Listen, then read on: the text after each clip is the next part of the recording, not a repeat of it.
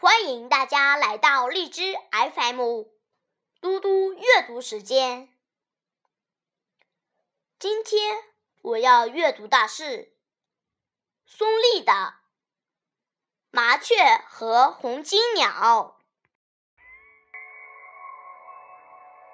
麻雀和红金鸟，松丽。在二十世纪三十年代的时候。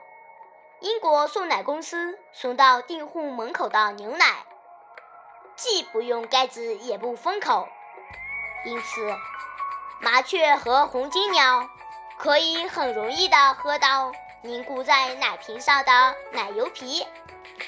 后来，牛奶公司把奶瓶口用锡箔纸封起来，想防止鸟儿偷食。没想到，二十年后。英国的麻雀都学会了用嘴把奶瓶的锡箔纸啄开，继续吃它们喜欢的奶油皮。然而，同样是二十年，红金鸟却一直没学会这种方法，自然，它们也就没有美味的奶油皮可吃了。这种现象引起了生物学家的兴趣。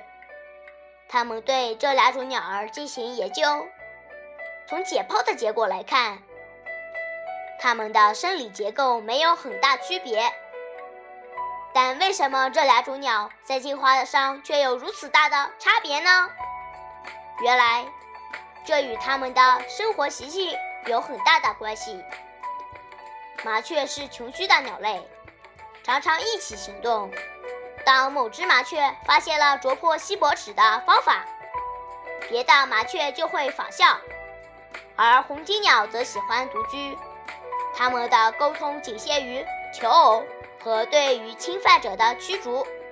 因此，就算有某只红金鸟发现锡箔纸可以啄破，其他的鸟也无法知晓。对于物种来说，进化需要集体交流和行动。这样，他们中的任何一个有了新技能，才可以真正影响同类，使物种生生不息。谢谢大家，明天见。